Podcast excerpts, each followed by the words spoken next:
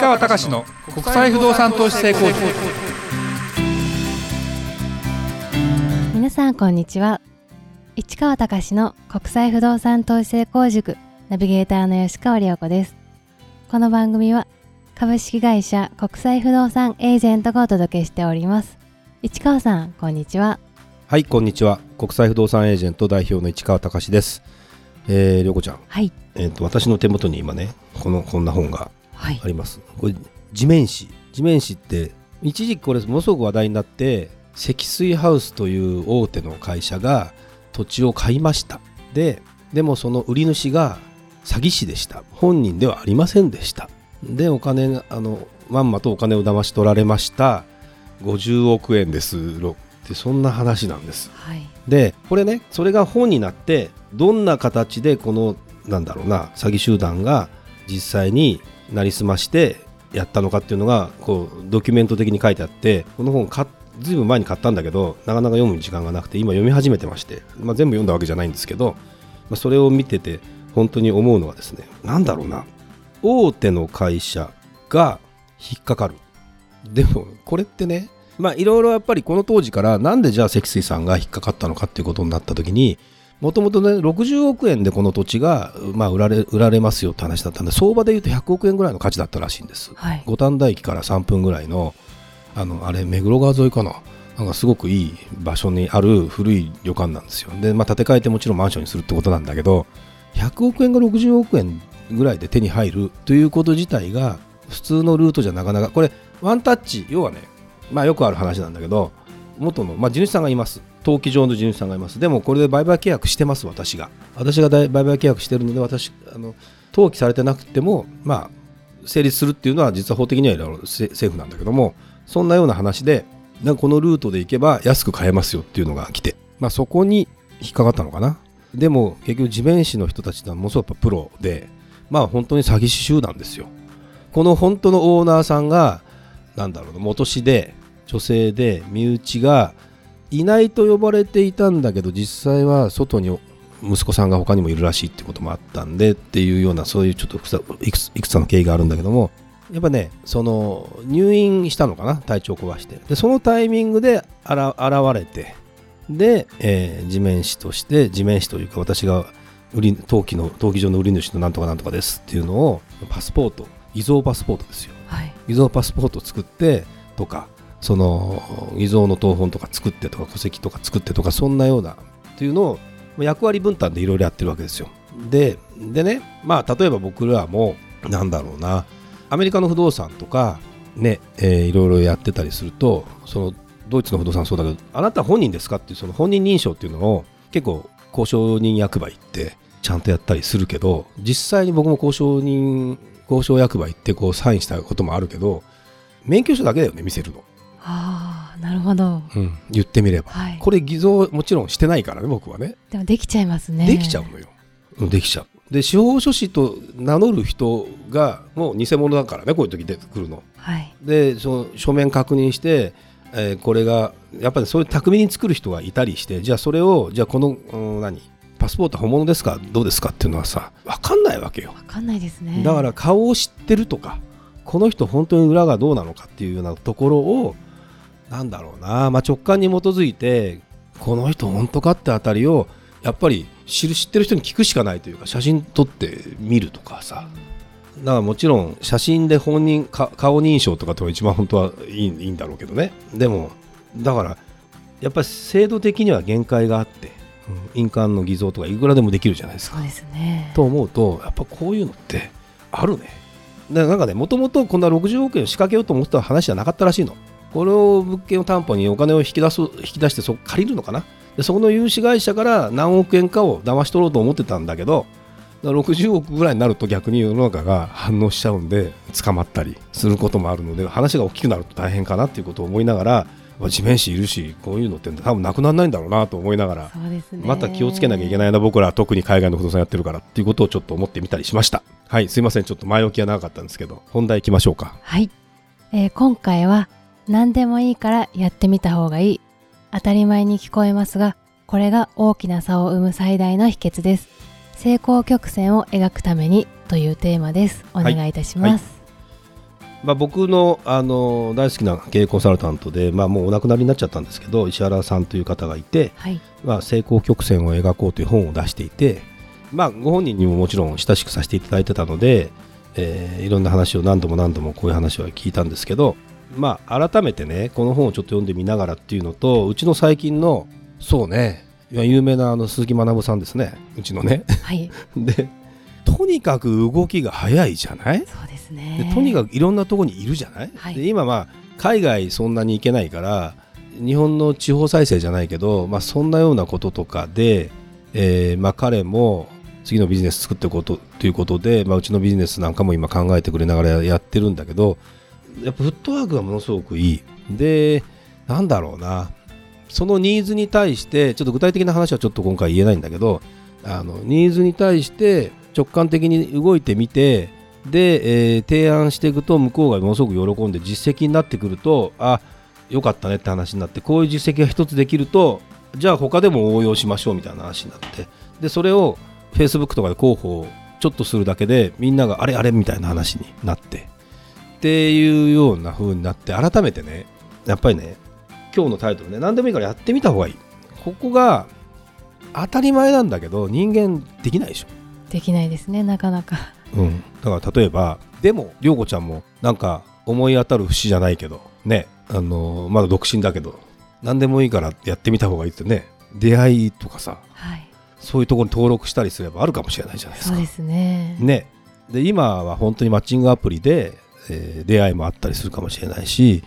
なんだろうな社内結恋愛とかっていうのも多分今もうない世の中になってきてるから、うん。どこで出会うのっていうことになってくると、まあ出会いの問題よりも本当にその行動を起こすか起こさないか。でただそれもあんまりそのなんだろうな強く思ってやるというよりもとりあえずやってみよう的なところで考えた方がいいことってないですか？例えば今の仕事ね、はい。まあ、今の仕事だって偶然出会ったわけでしょ？そうですね。ね偶然私と私が涼子ちゃんがアルバイトをしていた受付さんの事務所にはい。私が居候してたんですよね、わかりやすく言うとね 最初ね。はい。でここそこにここのあ今今回このポッドキャストのディレクターをやってる方がまあそこの事務所にいたわけですよ、まあ、そっち側の会社の人だったんだけどね。そうですね。まあ、今は違うけど。でたまたま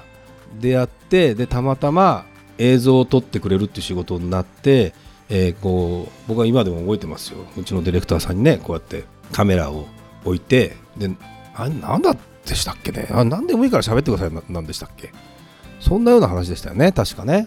それで10分ぐらいかな。で1人4人か5人いたのね。で僕の番になってで僕ってほら、まあ、このポッドキャストもそうだけどいつもタイトルだけ決めて話す内容って別に原稿にも書いてないしうん。その場になんかまあよく言うけどね降りてくるって言うけど。でその時もそんな話をしたらそのディレクターさんがこの人の話ってなんかひまあ面白いというの？引きつけられるなっていうことがあってちょっとこの人ってなどうなんだろうって興味持ってもらったわけですよ。でその時に僕はもうそのこの石原さんっていう人に出会っててこの人がポッドキャストっていうのをやってるっていうのを知っててでたまたまそのディレクターさんが僕ポッドキャストで作ってましたっていう話になってじゃあやりたいんだけどって言って今何回目これ?えっと、今回で261回目そうだよね。まあ週1回はだからまあ6年ぐらいかなもうやってるっていう感じ56年っていう感じですよねだから本当にそのこういうことやるきっかけとか偶然じゃないそうですね。で最初2人でどうしようって僕一人で話し出したけどなんか僕は一つ乗らないなと。誰かいないかなパートナーって。あの時あれでしたっけ？ディレクターさんがこのこの子いいんじゃないって言ってくれたんでしたっけ？たまたまそんな話出して。ですよね。で僕別にその時涼子ちゃんと話したことほぼなかったんだけどそうですね。ね受付さんでねちょっと声かけて、はい。ちょっと声の出演しないとかって話になったじゃない。そうですね。夜だったので、たまたま会う頻度が多かったんですよね。ああ。そうかそうか、はい。遅番だったしね。遅番だったんで私も夜あそこでセミナーやったりそうですね。いろんなことやってたりして、だから本当に偶偶然なんでまあこれをスピリチュアルな世界で言うと 必然って言うらしいよ。ね。本当の偶然じゃなくて。だから出会いっていうのは別に意思を持って合ってるって言うらしいんだけどでも実際はそうやって行動をしてみて初めてそこで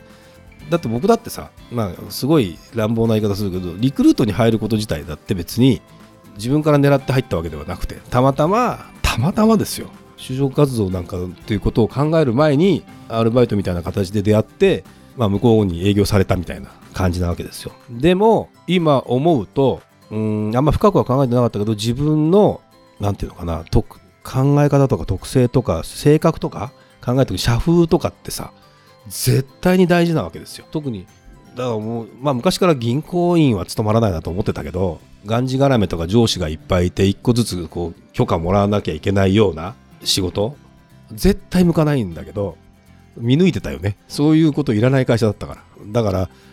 そういうことって別に説明受けたわけじゃないわけですよ。だけどなんかこの会社だったらいいんじゃないみたいな話で。でなおかつ自分の中で言うと僕はもうトレンドがこれから先その自分が入った後にそのその会社がもっとこう大きくなっていくとか自分がやってることが今はまだあまり世に知られてないけどこれから多分行くだろうっていうようなことなんかを実は重視してやってきてるから中国語もこれから役に立つだろうってことで選んで、まあ、結果的に対して勉強はしてないけどというようなことなんかをずっとやり続けてきた中で言うと今の仕事を選んだというかこれもたまたまある会社僕が入った会社で海外不動産やるという話になってじゃあん？ってピンときた。だからやっぱりね自分でもそうだけどなんだろうな。何何でもかんでも自分から積極的に何とかの会に出て参加してるわけじゃなくて。でもそこにいてそこで何かをやりましょうってことを言うかどうかの差なわけですよ。そこでやるかどうかでまあよくあるのは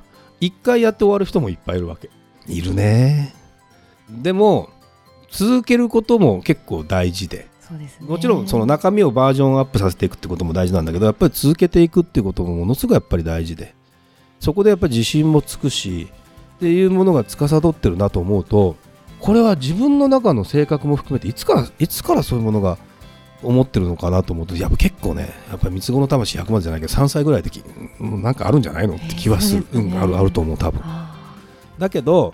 じゃあ3歳の時に自分はもうなんていうの？引っ込み思案でダメでダメでって言って本当にそのまま言ったらそうかって話じゃなくて何かの出会いでさ恩人みたいな人が出てきたりしてね。その時にやっぱこの人がいたおかげで私は変わりましたみたいな。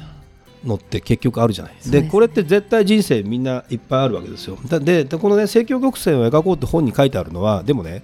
この成功曲線のカーブが正比例的にこう段階で例えば時を経てそのまんま自然にこう上がっていくのかと思いきやまあよくあるあのお勉強宅建の勉強とかをしてあのなかなか思うようにいかないなっていうのが続く中でみんな諦めちゃう。でそれがいや急に突然成功曲線というものがですね曲線のようにぐーっと右肩上がりで上がっていく時が来るわけですよ。ここに書いてあるね。ちょっと皆さんには見れな見れませんけど。正比例的に右肩上がりじゃなくてずっとどちらかというと潜る感じになる。一回やってるのにもかかわらず全然ダメかもしれないみたいな気持ちになって大体ここで諦める人が多い。ーはい。それをずーっとやり続けてたり例えばねすなんだろうないろんなことをやってたりするとそこに戻ってここにヒントが今やってることのヒントが違うところにあったりするわけですよ。だから僕なんかもそうなんだけど同じお客様から追っかけてるんじゃなくてとか同じ仕事だけを一つずつやってるだけではどうしても閉塞感があってそうじゃないところをやっていくとその時にん？とこれってこっちにも応用できないかみたいな。こっちにあれ？これってそういうことじゃんみたいな話に気づくことがよくあるんですよ。はい。でそれしてやってみていくと本当に次のヒントになったりするんですよ。でじゃあじゃあねお前ブレイクしたんかと。この思いっきり右肩上がりにっていうことについて言うとまだ僕自身の今の仕事に関してはブレイクというところに関してはなっているような状態にはなってませんよ。だけどやっぱりなんだろうな。これだからポッドキャスト250回ぐらいじゃやっぱりまあ極端なことなかなか難しくて。でもこういうことをやっていく中であのまたそういうチャンスとか出てくる中で何かを掴むと違うステージででもやってきてること自体は自分の中でやってきてることなんでそんなに変わらないっていうことで僕はやれると思うのでぜひね、まあ、聞いてる人にとってのメッセージ的なもので言うとやってるよとそんなことはというふうに思うかもしれないけどあのやっぱりいろんな意味で動くことがものすごく大事。それが大きな差が生まれます。でそれを頭でっかしというかねやる前に考えすぎてやらない人が多すぎるのか考えなくてやらない人が多すぎるのか飽きちゃってやらない人が多いのか。でそれがまたね一人じゃできないけど何人か集まればできるパターンもあるしやっぱりそこら辺はだって何もない。特にうちの仕事ね国際不動産なんて本当に誰もやろうとしてないような話なわけですよ。でそれをビジネスにしようとしてるっていうこと自体が、まあ、ある意味異常なんだけどもでも異常なぐらいの気持ちでやっていくっていうことが大事だけどじゃあ日々毎日海外のことばっかり考えてるかってわけでもなくていろんなことをやっていく中でうちの行く方向性こっちなのかなあっちなのかなってことなんかを考えたりしてるとすごく面白いなというふうに思うので、まあ、皆さんもねぜひそんな気持ちで改めてまた何でもいいからやってみてほしいなと涼子、ちゃんもというふうに思います。はい。ありがとうございました。それではまた次回お会いしましょう